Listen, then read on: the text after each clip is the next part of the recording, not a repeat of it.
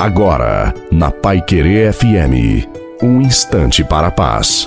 Boa noite a você, boa noite também à sua família. Coloque água para ser abençoada no final da reflexão. E louvado seja o nosso Senhor Jesus Cristo, para sempre seja louvado. Jesus é bom para todos e faz de tudo para nos cumular de bênçãos e de graças. Às vezes, tudo nos parece tão difícil que acabamos perdendo o ânimo, a motivação.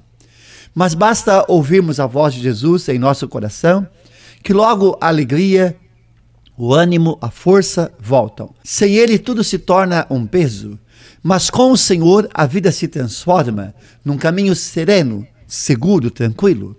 Mesmo em meio às adversidades pelas quais todos passamos, tenhamos confiança nos projetos de Deus a nosso respeito e voltemos o nosso coração para Ele, porque Ele nos dará tudo o que é bom.